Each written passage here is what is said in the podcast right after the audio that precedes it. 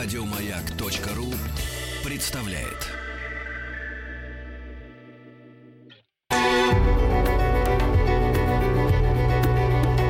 Много букв. Много букв. Любимые тексты главных персон современности. Здравствуйте, дорогие слушатели Радио Маяк. Э, Меня зовут Шамиль Хаматов. Сегодня я бы хотел вам прочитать отрывок из романа Евгения Германовича Водолазкина «Соловьев и Ларионов». Этот роман мы недавно написали инсценировку и выпустили э, в театре «Современник» на другой сцене, как спектакль. Поставил его молодой режиссер Айдар Забаров. Э, Спектакль получился очень атмосферный, очень э, хороший, с, с огромным количеством смыслов, совершенно разных, с любовью, с э, детективом. Так что я вас приглашаю, приходите к нам, ждем вас в гости. Итак, отрывок из романа Евгения Водолазкина «Соловьев и Ларионов». Это 15 глава «Возвращение главного героя» после долгих путешествий и мытарств на станцию, где он вырос и давно не появлялся. Соловьев любил особый уют библиотеки. Ему нравился непередаваемый библиотечный запах. Он соединял в себе ароматы книг, дубовых стеллажей и вытертых ковровых дорожек. Так пахнет во всех библиотеках. Так пахло в деревенской библиотеке, где брал книги юный Соловьев. Заснеженный, одноэтажный, в полутора часах ходьбы от станции 715 километр. Он сходил туда после школы, прежде чем отправиться обратно на свою станцию. Сидел в полоборота к столу пожилой библиотекарши Надежды Никифоровны, пока та где-то за шкафами искала ему книги. В ожидании возвращения Надежда Никифоровна рассматривала свои фиолетовые, утонувшие в крольчьей шапке пальцы. Время от времени из-за шкафов появлялась ее голова. «Одиссея капитана Блада». «Читал». Он все читал. Деревенская библиотека стала его первым настоящим потрясением, а Надежда Никифоровна – его первой любовью. В отличие от домов при железной дороге, в библиотеке было очень тихо и не пахло шпалами. К сказочному библиотечному настою здесь примешивался запах духов «Красная Москва». Это были духи Надежды Никифоровны. Если чего впоследствии и не хватало Соловьеву в его петербургской жизни, то, пожалуй, Красной Москвы. «Дети капитана Гранта», от ее тихого голоса по соловьевскому позвоночнику медленно опускались мурашки. Послюнив палец, Надежда Никифоровна вытаскивала из ящика формуляр и вносила необходимую запись. Соловьев зачарованно следил за движением ее крупных, с потускневшими ногтями пальцев. На безымянном блестел перстень скамеи. Ставя книги на полку, Надежда Никифоровна задевала дерево перстнем, и камея издавала глуховатый пластмассовый звук. Столь не похожий на лязгание вагонных сцеплений в ушах Соловьева этот звук приобрел чрезвычайную изысканность, почти элитарность. Впоследствии он квалифицировал его как первый робкий стук мировой культуры в его душу. Чаще всего Соловьев приходил в библиотеку не один. Его сопровождала Лиза. Лизе не позволяла сходить домой одной, и было велено ждать Соловьева в библиотеке. Она сидела поодаль, молча наблюдая за процессом книгообмена. Иногда брала что-то из прочитанного Соловьевым. Вернувшись домой, Соловьев тут же о Лизе забывал. Он вспоминал все подробности посещения библиотеки и предавался мечтам о супружеской жизни с Надеждой Никифоровной. Следует подчеркнуть, что в тогдашние его 8 лет мечты эти были вполне целомудрены. Будучи удален от очагов цивилизации, а заодно, по выражению Надежды Никифоровны, и от осевшего в них пепла, Соловьев смутно представлял себе как задачи брака, так и формы его протекания. Единственной его связью с внешним миром как раз и была деревенская библиотека, исключавшая наличие не только эротических изданий, но даже двусмысленных иллюстраций в периодической печати – Такие вещи безжалостно вырезались Надеждой Никифоровной, цензурировавшей новые поступления в нерабочее время. Нет ничего удивительного в том, что лет пять спустя, с пробуждением инстинктов, Соловьев и Лиза были лишены в этой сфере всяческого руководства, продвигаясь в буквальном смысле на ощупь. Впрочем, даже в пору позднейших занятий сексом подросток Соловьев не считал себя изменившим Надежды Никифоровны. Более того, идея брака, столь гревшая его в детском возрасте, и тогда еще не потеряла для него своей привлекательности. Перемена состояла лишь в осознании того, что есть вещи, которых от Надежды Никифоровны требовать не приходится. В районный центр Соловьев прибыл рано утром. Ему сказали, что до станции 715 километр по железной дороге он не доберется. Теперь там не останавливаются даже электрички. Соловьев поехал на автобусе. Автобус был старым, таким же, как в его детстве. В Петербурге этих машин Соловьев уже не видел. На ухабах автобус трясся. Долго, судорожно, будто в астматическом кашле. Открывая на остановках двери, издавал звук давимого стекла. В деревне, где была его школа, Соловьев вышел. Дальше нужно было идти пешком. Соловьев отправился было по знакомой дороге, но, остановившись, развернулся и быстрым шагом направился к школе. На входной двери висел замок. «Каникулы», — вспомнил Соловьев, — «это каникулы». Он подошел к одному из окон и прижался лбом к стеклу. За отраженными в стекле тополями смутно проявился кабинет русской литературы. Откинутые сиденья парт. Любой ответ начинался их стуком. Стуком же и оканчивался. Почему военная трилогия называется «Живые и мертвые»? Так, поиск пальцем по классному журналу. Соловьев. Сиденье откинулось. В сущности, у генерала было только две папки – Узнав, что все, с кем он учился, умерли, он перенес их из папки «Мертвые» в папку «Живые». Вот и все. Поступил ли бы так сам Соловьев? Это уже другой вопрос, но отсутствие его одноклассников за партами было зияющим. Оно было как смерть, хуже смерти, потому что явственно отсутствуя его одноклассники где-то, скорее всего, недалеко симулировали свое существование. Их тени посещали стекольный завод – пронизанные сквозняками коровник, может быть, межколхозную станцию по ремонту комбайнов. На чьей стороне автор «Тихого дона»? Есть у кого-то на сей счет соображения? Ни у кого. Они не знают достоверно, на чьей он стороне. И кто вообще говоря автор. На учительском столе классные журналы и учебники. На полке раздаточный материал, пухлые папки. Есть ли там папки живые и мертвые? Ведется ли школой такой учет? Незаметно для самого себя Соловьев дошел до библиотеки. Несколько минут он стоял на крыльце. О чем бы он стал говорить с Надеждой Никифоровной? Можно рассказать о том, что было вчера. Ну, допустим, неделю назад. Жизнь рассказать невозможно. Несколько лет в Петербурге очень изменили его, а для нее он прежний. Прежний. Вспомнив свои детские мечты, Соловьев почувствовал неловкость. Он решил не входить. И все-таки вошел – на месте Надежды Никифоровны сидела молодая женщина. Соловьев ее не знал. «Желаете записаться?» – спросила женщина. «Я уже записан». Женщина неуверенно кивнула, и Соловьев понял, что она здесь недавно. На ее руке не было перстня с камеей, было маленькое колечко с изумрудом. При соприкосновении с полкой хорошего звука оно не издает. Тихого, пластмассового звука. «Что вас интересует?» Соловьева интересовала, где Надежда Никифоровна, но он этого не сказал. «У вас есть Одиссея капитана Блада?» Соловьев подождал, пока она не скрылась за шкафами, и на цыпочках вышел из библиотеки. Он боялся, что, вручая ему книгу, новая сотрудница сообщит ему о смерти Надежды Никифоровны. Он пошел в направлении леса, за которым находилась станция 715 километр. В лесу его удивило, что широкая, прежде двухколейная дорога захерела, сузилась и превратилась в тропинку. Придорожный папоротник, всегда примятый и чахлый, выпрямился – он покачивался на теплом, пахнущем колхозной фермой ветру. По этой дороге они с Лизой ходили в школу. По ней, и это было очевидно, сейчас уже мало кто ходил. Здесь Соловьев мог идти с закрытыми глазами, мог легко повторить все слова, сказанные им и Лизой в этом лесу. Что и где было сказано, он помнил с точностью до каждой встречной ели. Вернее, он забыл это, но увидев деревья, вспоминал – Ему казалось, что когда-то он оставил эти слова висеть здесь, а теперь просто собирал их на ходу с пушистых ветвей.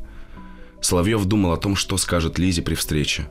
Он ощущал себя перед ней виноватым за молчание, но его чувство к ней было таким полным, что перед встречей он не испытывал никакого страха. То горячее, что поднималось волнами в Соловьевской груди, способно было, он в этом не сомневался, переплавить и его вину, и ее возможную обиду. Возможную. В глубине души Соловьев не допускал, что Лиза может на него обидеться. Лес стал редеть, и Соловьев увидел первые дома. Это были дома его и Лизы. Дорога выходила на них. Через минуту-другую справа показалось еще четыре дома, а слева платформа станции. Соловьев обратил внимание, что на платформе больше не было вывески 715 километр. Никто из пассажиров дальнего следования больше не мог узнать, какую именно станцию он проезжает. Выйдя из леса, Соловьев пошел медленнее. У самого его дома тропинка окончательно исчезла. Высокая трава велась вокруг ног и цеплялась за застежки сандалий. Она пыталась удержать его, предотвратить неожиданное возвращение. Что ждало его за плотно сдвинутыми, выгоревшими на солнце занавесками? Он остановился и посмотрел на свой дом. Он не был здесь шесть лет. Калитка не открывалась, и Соловьеву пришлось через нее перелезть. Оказавшись по ту сторону калитки, он стал вырывать проросшие сквозь кирпичи, дорожки, траву и чертополох. Чертополох Соловьев притаптывал ногами, а потом, взявшись за изломанный стебель двумя пальцами, осторожно отбрасывал в бок. Когда калитка открылась, Соловьев втащил во двор сумку. Двор превратился в джунгли. Растения стояли неподвижно, как на фотографии, и даже ход товарного поезда, ноги чувствовали дрожание земли, не нарушал их покоя. «Страна дремучих трав», — вспоминалась Соловьеву детская книга. Он читал ее по совету Надежды Никифоровны, превратившейся, возможно, также в траву. Приминая высокие по-августовски хрупкие стебли, Соловьев пробирался к крыльцу. Из-под его ног вылетали белые парашюты одуванчиков. На крыльце росла дикая вишня. Она пробилась сквозь разошедшиеся половицы и уже раскинула свои ветки к перилам. Соловьев коснулся ствола дерева, провел по нему указательным пальцем. Ствол был нежным и гладким, будто полированным. С уходом поезда установилась тишина. Это была полная, абсолютная тишина. Дальше только небытие. Соловьев почувствовал свое врастание в природу. Его дом и двор уже стали природой. Теперь приходила его очередь. Соловьев вытащил деревце одним рывком и почувствовал себя убийцей. Он понимал, что другого выхода у него не было. Потом он пошарил за дверными наличниками и достал оттуда ключ. Он сделал это еще до того, как вспомнил, что ключ лежит именно там. Это движение помнила его рука, ключ действовал. Вначале он как-то в холостую повернулся, не справился с заржавевшей механикой замка, но уже на втором обороте раздался знакомый щелчок, и дверь открылась. Открылась со скрипом. Он вошел в прохладный полумрак. Все оставалось таким же, как в день его отъезда, все кроме одного – идеальной чистоты, которая бывает только в оставленных домах. Шесть лет назад Соловьев уезжал в ППХ. Он ехал сдавать вступительные экзамены и упаковывал чемодан попросту, отшвыривая ненужные вещи. Потом начал было распихивать все по шкафам, но его остановила Лиза. Она сказала, что все уберет. Она смотрела на него, полуприсев на подоконник. Соловьев запомнил движение ее пальцев, поочередно касавшихся доски подоконника, словно игравших никем не слышному пьесу. Он прошел в комнату, раздвинул на окна занавески. По углам потолка не было ни пауков, ни паутины. Ее сметали веником, обернутым марлей, потому что не было мух. Соловьев понял это, когда жужжа с улицы влетела муха. Она была единственным живым существом, до сих пор встретившимся ему на станции 715 километр. Муха неуверенно пробежала по застиранным пятнам скатерти и перелетела на дверную ручку.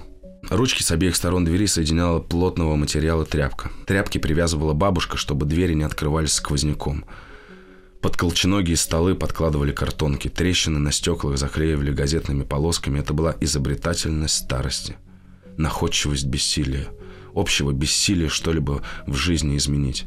Уезжая после смерти бабушки из дома, Соловьев уезжал и от этой неизбывности. Он боялся, что вместе с домом ему достанется в наследство и она. На крыльце раздались шаркающие шаги.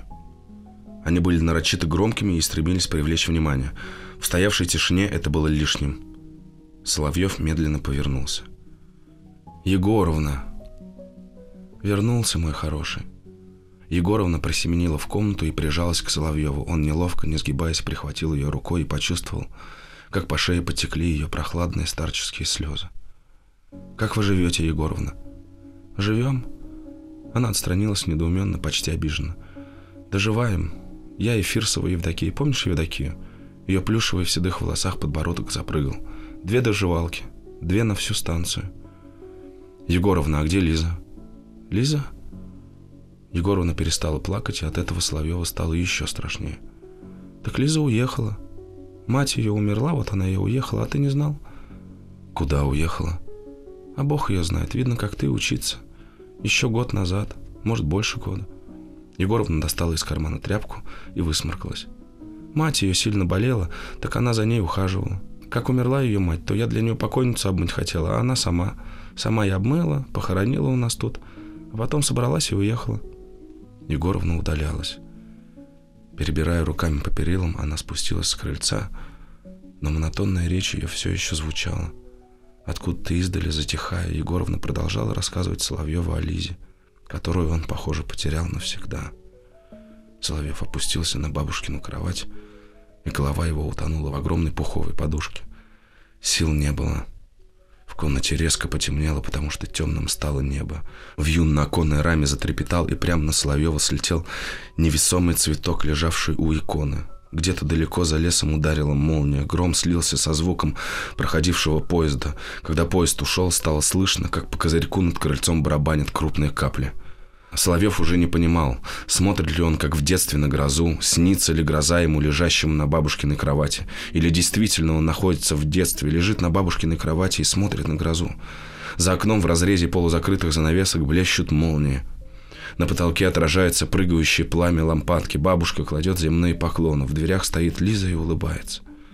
Прикладывает палец к губам. С ее волос стекает вода. Это не сон. Лиза на самом деле пришла, она приблизилась. Она приблизилась к нему и держит его за руку.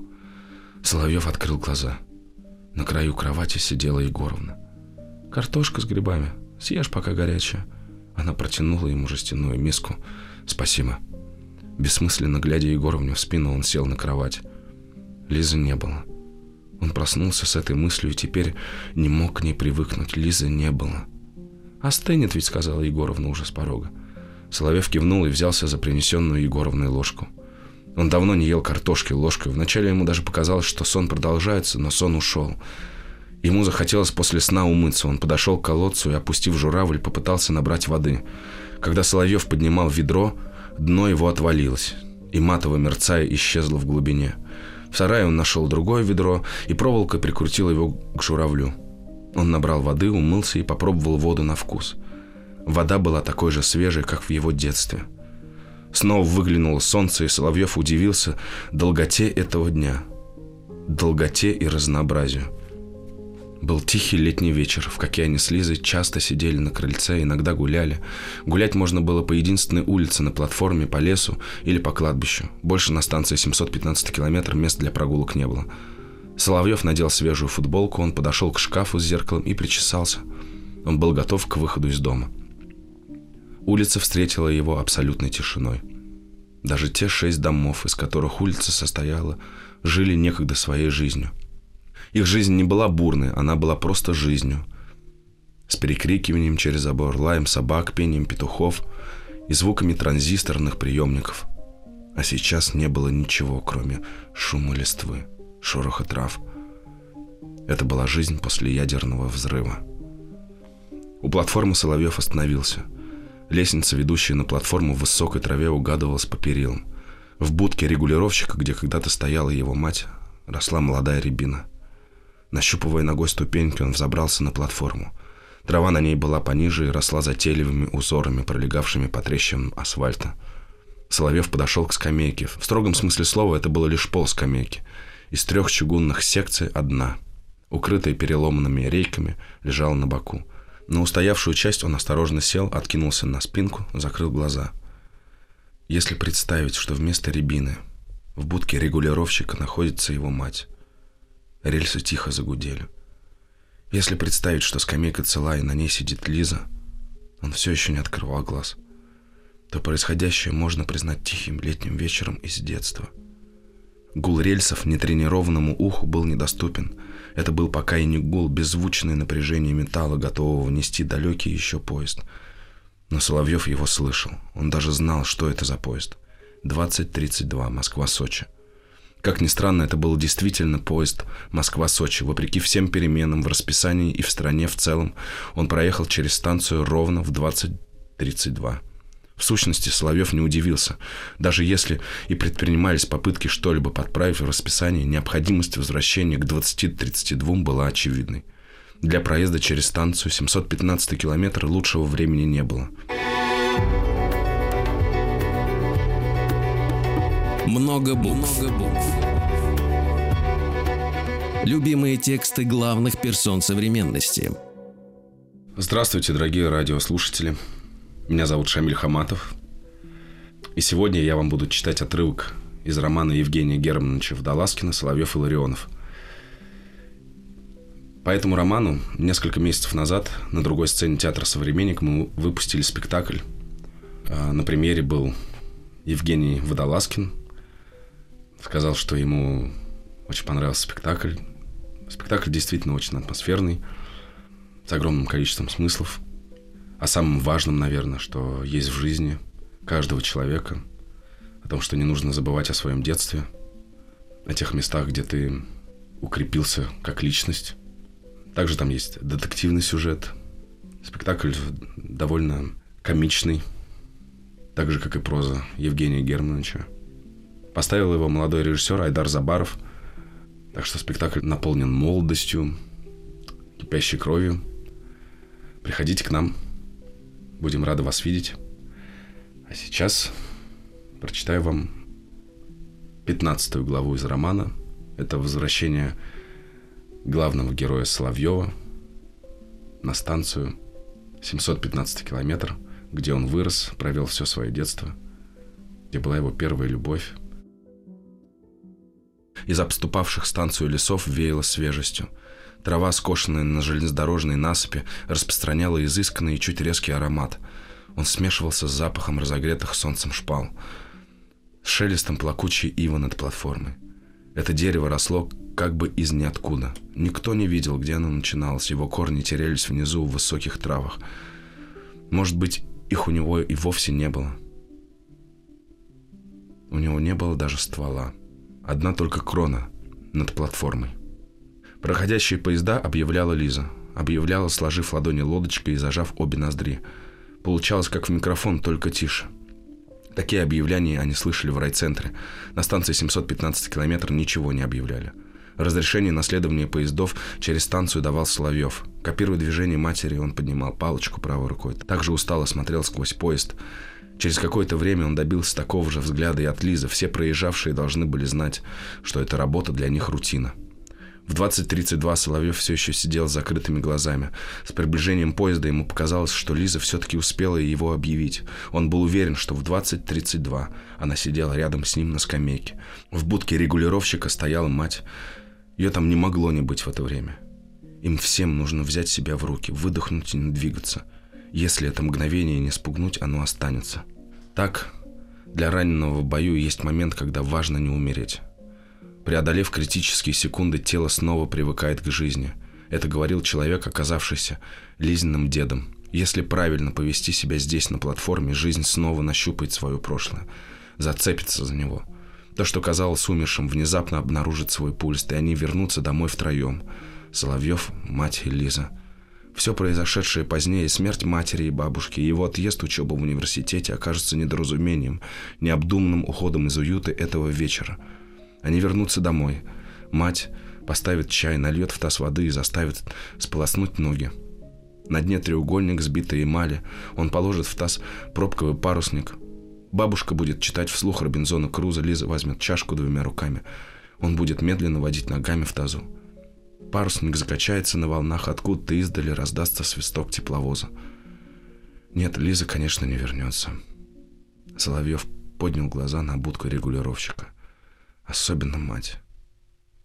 Его обдало ветром от проходящего локомотива 2147 Петербург-Кисловодск. Поезд прошел необъявленным. Только включив свет в прихожей, Соловьев понял, что уже темно. Он сварил привезенную с собой вермишель и открыл очередную консервную банку. Это были опять бычки в томатном соусе. Их пребывание здесь казалось почти абсурдным. Бычки грустно смотрели на Соловьева, и от этого он чувствовал себя еще более несчастным. В окно кухни бились ночные бабочки. Не переставая работать крыльями, они судорожно цеплялись за рамку, поднимались по стеклу и снова соскальзывали вниз. Соловьев вошел в свою комнату, ту, которую он занял после смерти матери – на фоне общего порядка в доме комната составляла исключение. Она была не то чтобы не прибранной, скорее не тронутой. И это сразу же бросалось в глаза. У ножки кровати лежал раскрытый учебник русского языка обложкой вверх, так как он положил его в утро отъезда. Соловьев присел на корточки, взял книгу, попробовал закрыть. Она не закрылась, согнулась, с трудом, с неподатливостью оконченевшего тела. Он положил книгу на стол, и она снова открылась на прежней странице – Написание частицы «не» с глаголами – вот что интересовало его в то утро, всегда отдельно. «Идиот», — подумал Соловьев и медленно растянулся на кровати. Кровать привычно заскрипела. Стащив футболку и джинсы, он бросил их на пол, обхватил обеими руками подушку и зарылся в нее лицом. Перестал существовать. Соловьев проснулся от звякания набалдашников на спинке кровати. За окном шел бесконечный товарный поезд. Шел медленно, ожидал переключения дальнего семафора. Устало приседал на стыках рельсов. Соловьев чувствовал его вибрацию всем телом. Руки его все еще обнимали подушку. Животом он ощущал сбившееся в комок одеяло. Один товарный поезд сменился другим, направлявшимся в противоположную сторону. Тот шел заметно быстрее, он продолжал ускоряться, доводя ритм своих колес до пределов возможного. Этот ритм Соловьев когда-то слушал вместе с Лизой. У верхней своей границы грохот оборвался. Во внезапной тишине звук уходящего поезда показался эхом. Соловьев откинулся на спину. Вытаскивая из-под себя одеяло, он ощущал его липкую влажность. Рано утром Соловьев отправился на кладбище. На плече он нес небольшую тяпку, найденную им в сарае, в руке гладиолус с необъяснимым упорством проросший на бывшей клумбе. Кладбище находилось в лесу, минутах в двадцати от дома. Дорога к нему едва угадывалась. Соловьев помнил первые виденные им похороны. Его удивляло, что всю дорогу перед гробом разбрасывали цветы. Он видел, как несшие гроб станционные мужчины наступали на пунцовые головки астр. Ему казалось, что он слышал их хруст. Он остановился и смотрел вслед удаляющейся процессии. Рядом с ним осталась стоять Лиза. Когда все скрылись в лесу, они с Лизой стали поднимать цветы. Многие из цветов оказались целыми, на некоторых не было даже дорожной пыли. Бабушка Соловьева не позволила держать их в доме, этот букет ее тогда очень огорчил. Соловьев и Лиза часто бывали на кладбище, особенно летом. Они сидели на узких поминальных лавочках, на каменных цоколях, теплых от рассеянного лесного солнца. Иногда балансируя на металлических, крашенных под серебро оградах. После сидения на оградах белые Лизины ноги пересекали розовые полосы. На могилах стояли кресты, порой железные обелиски со звездами, памятники – Памятники на кладбище были редкостью. Их привозили из района на грузовике осторожно, проносили мимо могил и, обстукивая с разных сторон мастерком, клали на раствор. Такой способ установки вызывал уважение. В самом его обозначении было что-то заправское, родственное постукиванию мастерка или ввинчиванию окурка в рыхлую глину. Да и устанавливали их не сразу после похорон, а спустя время, через год или два после усадки земли. Однажды на кладбище поставили памятник со стихотворной надписью это была могила начальника станции, попавшего под скорый поезд Москва-Севастополь. Текст Соловьеву очень понравился. «Не говорите мне, он умер, он живет. Пусть жертвенник разбит, огонь еще пылает. Пусть роза сорвана, она еще цветет. Пусть арфа сломана, аккорд еще рыдает. Скорбим. Руководство Энского железнодорожного узла. Долгое время, ввиду общей подписи под текстом, Соловьев считал, что красивые стихи написало руководство железнодорожного узла. Как выяснилось, однако, впоследствии, из всего вырубленного на плите, помимо подписи, железнодорожникам принадлежало лишь слово «скорбим». Уже учась в Петербурге, Соловьев узнал, что автором запомнившихся ему строк был поэт Нацин – как бы то ни было, в день установки памятника Соловьев сказал Лизе, что в случае смерти хотел бы, чтобы на его могиле также установили памятник с вырубленными на ней стихами.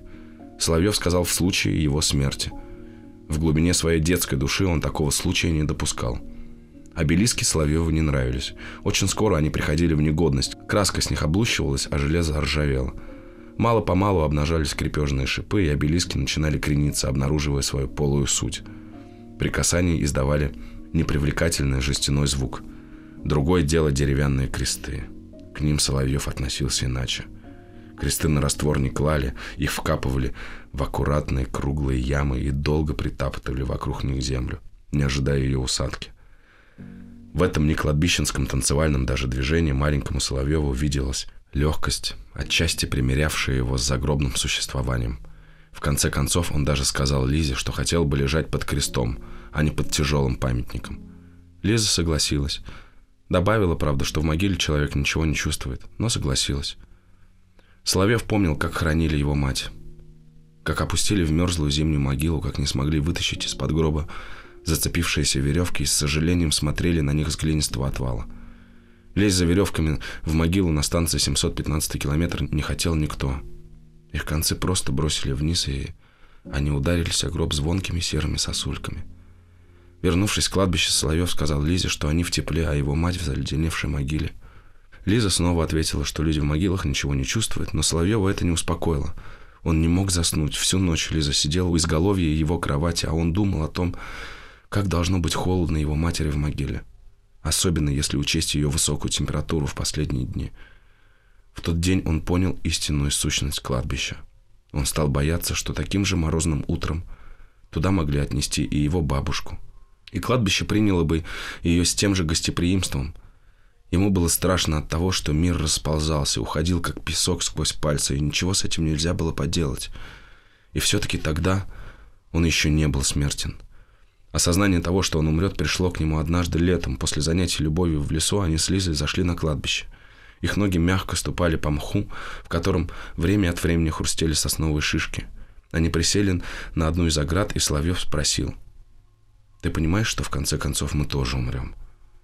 Лиза удивленно посмотрела на него, кивнула. А я только сейчас догадался. После того, как мы занимались этим? Не знаю. Этим мы занимаемся постоянно, а подумал сейчас. Почему после этого они пошли на кладбище? Соловьев стоял у могил мамы и бабушки. В сущности, это была одна могила. В одной ограде под одним крестом. Даже оба холмика за прошедшие годы слились в один. Соловьев положил гладиолус у самого креста и сделал несколько осторожных движений тяпкой. Трава на кладбище пололась легче травы во дворе его дома. В ней не было упругости и насыщенности солнцем, она выросла в тени. С коротким сочным звуком под тяпкой Соловьева ложился пучок за пучком. Мало-помалу обнажились могилы, их соединенность оказалась мнимой. Могильный холм матери был чуть выше, потому что в разное время его подсыпали. В течение первого года после смерти матери Соловьев бывал на ее могиле часто. Шепотом он рассказывал ей обо всем произошедшем за день и спрашивал совета. Он делал так же еще и при ее жизни, когда мать прекращала разговаривать с ним в наказании за провинности. Она молчала до того момента, пока он не спрашивал у нее совета. Соловьев мучительно выдумывал вопросы и задавал их серьезным видом. Мать отвечала, не чувствуя подвоха. Или чувствуя подвох. Но только при жизни – После смерти она не ответила ни на один его вопрос. И хотя Соловьев продолжал ей обо всем рассказывать, ходить к ней у него со временем получалось все реже. А событий в его жизни становилось все больше. Он задыхался как от обилия событий, так и от их невысказанности. Чувствуя себя в долгу перед матерью, он попытался рассказать ей хотя бы основное. Но и здесь долг его рос с невероятной скоростью. Он понял, что безнадежно отстает. «Жизни не расскажешь, мама», – прошептал он ей однажды и расплакался.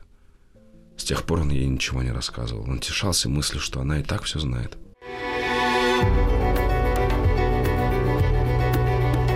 Много букв. Много букв. Любимые тексты главных персон современности. Здравствуйте, меня зовут Шамиль Хаматов. Сегодня я вам прочитаю отрывок из романа Евгения Водолазкина «Соловьев и Ларионов». Это 15 глава романа, где герой Соловьев возвращается на свою станцию, на которой он вырос. В год смерти матери Соловьев пытался представлять ее в могиле. Когда наступила весна, он подумал, что в гроб проникли грунтовые воды, и его мать лежит в холодной ванне. Летом он уже был уверен, что кожа ее почернела, а глаза провалились. О коротких белых червях, виденных им на трупах животных, он старался не думать и не мог – Через полтора года, когда земля на могильном холме резко осела, он догадался, что крышка гроба прогнила и провалилась. Несколько лет спустя, когда по представлениям Соловьева в могиле остался только скелет, ему стало легче. Соловьев прочитал заупокойную молитву. Она срослась в его памяти с голосом читавшей ее бабушки. И теперь ему было странно слышать свой собственный голос. В кронах сосен шумел ветер. Могила, у которой стоял Соловьев, была на одном кладбище единственной ухоженной могилой. Придя домой, он поставил тяпку в сарай. В дверях сарая остановился, вернулся, взял тяпку и вышел со двора. Пройдя вдоль забора, остановился у соседней калитки. Это был двор Лизы. Калитка открылась с трудом, несмотря на то, что Лиза уехала лишь год с небольшим назад. Двор ее зарос так же, как и Соловьевский. К ее крыльцу Соловьев пробивался с не меньшим остервенением, чем в первый день к своему. Правда, в этот раз он был вооружен инструментом. Ключ от Лизиного дома был спрятан там же, где и ключ от его дома, за наличником – Войдя в дом, Соловьев сразу же ощутил его нежилой запах. Точнее, отсутствие запаха. Такого с этим домом не было никогда. Здесь всегда чем-то пахло, чаще всего едой. Лизина мать любила готовить. Она готовила бестроганов, индейку в сливках и мясо по-французски. Вещи, которые кроме нее в этих краях не готовил никто. На станции 715 километр питались сытно, но без изысков. Особенный запах стоял в Лизином доме на Пасху. Это был запах святыни и торжества, радости и подарков. В нем соединялись ароматы творога, свежего теста и почему-то ладно – в отсутствие на станции церкви Лизин дом в пасхальные дни казался Соловьеву храмом. Вспоминая его запах, Соловьев подумал, что сын генерала мог появиться на станции именно в Пасху. Тогда понятно, почему он здесь остался. Соловьев прошел в Лизину комнату, протянул руку к полке над письменным столом и наугад вытащил книгу. Это был прошлогодний справочник для поступающих в вузы. Соловьев сел на кровать и тщательно его перелистал – Никаких указаний на то, в какой вуз собиралась поступать Лиза, в справочнике не было. В книге не обнаружилось ни одной загнутой страницы и ни одной птички на полях. К огорчению Соловьева Лиза была очень аккуратна. В одном из ящиков стола он нашел пачку тетрадей. Это были его собственные школьные тетради разных лет, от первых с крупным, еще без наклона почерков, до небрежных предвыпускных. Соловьев опустился на стол и стал просматривать Лизину коллекцию – листок за листком. Замерев над сочинением пятого класса, он наблюдал, как по шершавой бумаге расплывается влажное, побравшее синеву чернил пятно. Соловьев и сам не знал, зачем продолжал эти поиски. В ледяном доме он сидел уже более трех часов, но ни на что из того, что могло бы натолкнуть его на мысль, где искать Лизу, так и не наткнулся. Соловьев давно уже понял, что ни о Лизе, ни о ее отце ничего нового здесь он не узнает. Он просто перебирал Лизины бумаги, касался ее книг, и от этого ему становилось спокойно. В книжном шкафу обнаружил папку с бумажными самолетиками. Самолетики, записки, он посылал их через забор. В прошлой жизни посылал. Все мог, конечно, через забор сказать, но предпочитал авиапочту. Ему нравилось писать, нравилось смотреть, как его слова взмывают в воздух. А она все сохранила. Где ее теперь искать? Соловьев поймал себя на мысли, что Филипп Ларионов интересовал его не столько как сын генерала, сколько как отец Лизы. Ему хотелось бы увидеть его еще раз, поставить рядом с Лизой, залюбоваться их родством, поразиться тому, как из древнего ларионовского рода вышла бесконечно любимая, необходимая ему Лиза.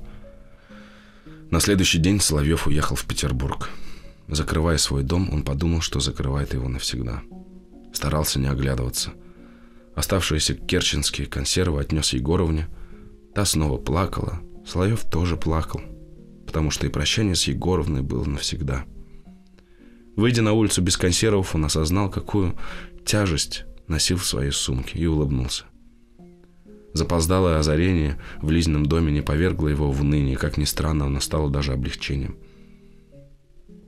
Лизина связанность с генеральским родом, и с каждой минутой Соловьев ощущал все отчетливое, несла в себе тяжелый груз.